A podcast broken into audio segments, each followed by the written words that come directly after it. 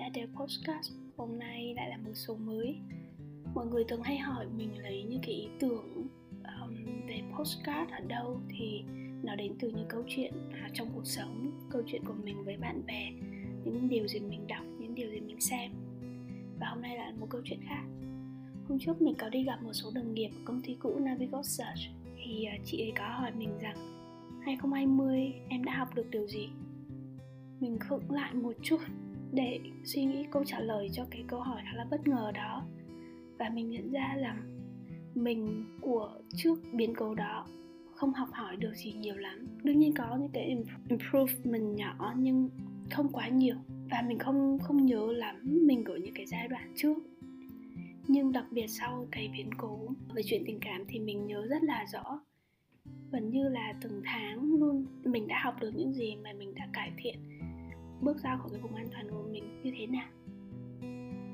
Mình nghĩ chắc sẽ có nhiều bạn đồng cảm với cái câu chuyện này. Một số bạn sẽ có cái hoàn cảnh và cái tính cách giống mình, rằng mình không phải là một người thích quá nhiều thử thách, đã từng là một người play safe, là một người luôn chọn những cái lựa chọn an toàn, vì mình nghĩ mình không có nhiều thứ để mất.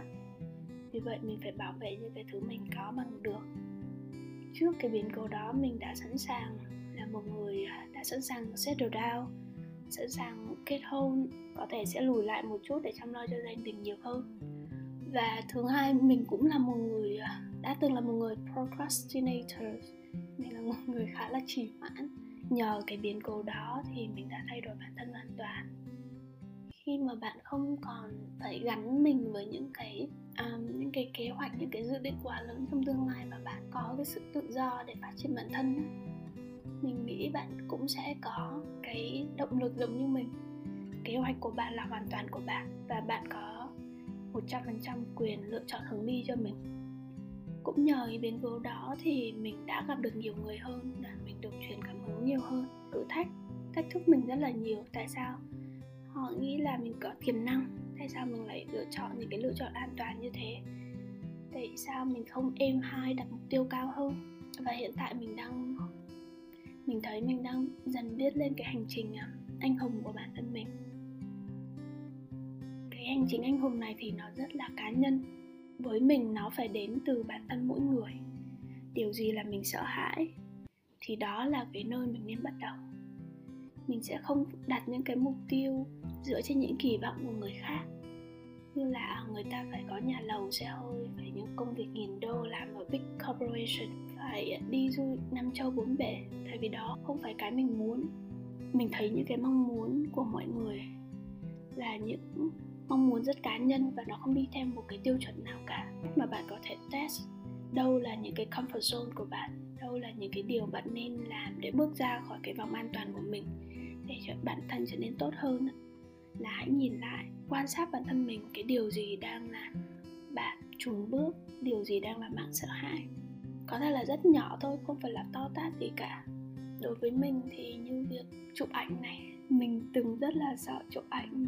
Mình có thể rất tự tin khi gặp mọi người ở ngoài đời trông xinh xắn hơn. Khi mình chụp ảnh mình không biết phải tạo dáng hay làm thế nào để tự nhiên khi chụp ảnh. Bởi vì vậy nên là khi mọi người lên Facebook của mình, hay là blog, hay là even là Facebook cá nhân, thì sẽ không thấy ảnh của mình nhiều đâu.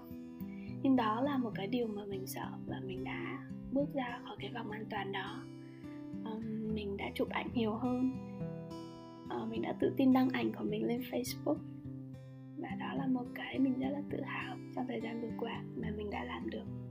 Hoặc như mở một khóa học, mình rất muốn mở khóa học nhưng mình sợ rằng liệu mình mở ra có ai đăng ký hay không, mọi người có phản hồi feedback tốt hay không, hay là mọi người có nghĩ là nó cần thiết hay không.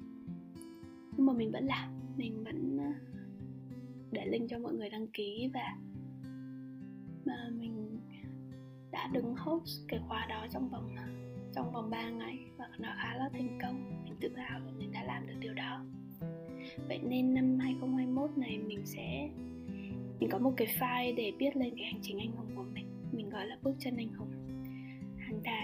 Hàng tháng mình sẽ luôn review, quan sát xem tháng này mình đã làm được điều gì anh hùng, bằng cái việc mới bước ra khỏi những cái vùng an toàn của mình bằng việc thử những điều mới, có những cái thành tựu mới hay không.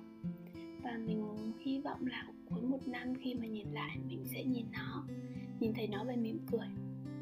Hôm trước mình cũng nghe đọc được một cái câu chuyện rằng có một bộ phim chàng trai đó đã sống cái cuộc đời dựa trên những cái kỳ vọng của người khác, dựa trên những cái mong muốn của người khác. Và đến một cái giai đoạn của cuộc đời, anh thấy cuộc đời này không còn đáng sống gì nữa. Là anh sống vì người khác quá nhiều, anh chưa bao giờ sống vì bản thân mình. Anh muốn kết liễu cuộc đời của mình. Và khi anh lên thiên đàng và người ta đưa cho anh một cái, và người ta cho anh thấy là đây chính xác, đây là người mà con đáng lẽ phải trở thành. Mình tưởng tượng đến một ngày mà khi mà mình già đi và mình nhìn lại, và có một người nào đó đưa cho mình một cái cuộc sống của một người khác và nói mình có thể thành như vậy, nhưng mà mình đã đánh mất cái cơ hội, thì mình thực sự rất là buồn và tiếc nuối. Chúng ta có thể tự viết nên cái hành trình anh hùng của mình, và đó là hành trình anh hùng của bạn chứ không phải của ai khác. Bạn không phải nhất thiết phải kiếm rất là nhiều tiền vì người ta nói người trưởng thành phải có nhà, có xe. Bạn không nhất thiết là phải đi du lịch khắp nơi trên thế giới nếu bạn không thực sự enjoy cái việc đi du lịch. Nhưng bạn có thể làm những cái điều mà bạn thấy thực sự đam mê, thực sự yêu thích. Và thường đó là những cái điều mà bạn đang sợ hãi vào thời điểm hiện tại. Mình muốn bạn và mình có thể sống một cuộc đời đáng sống và tận dụng tất cả những cái tiềm năng sẵn có của bản thân. Hy vọng chúng ta sẽ có cái hành trình anh hùng của riêng mình. Và hẹn gặp mọi người trong những số podcast lần sau. Goodbye.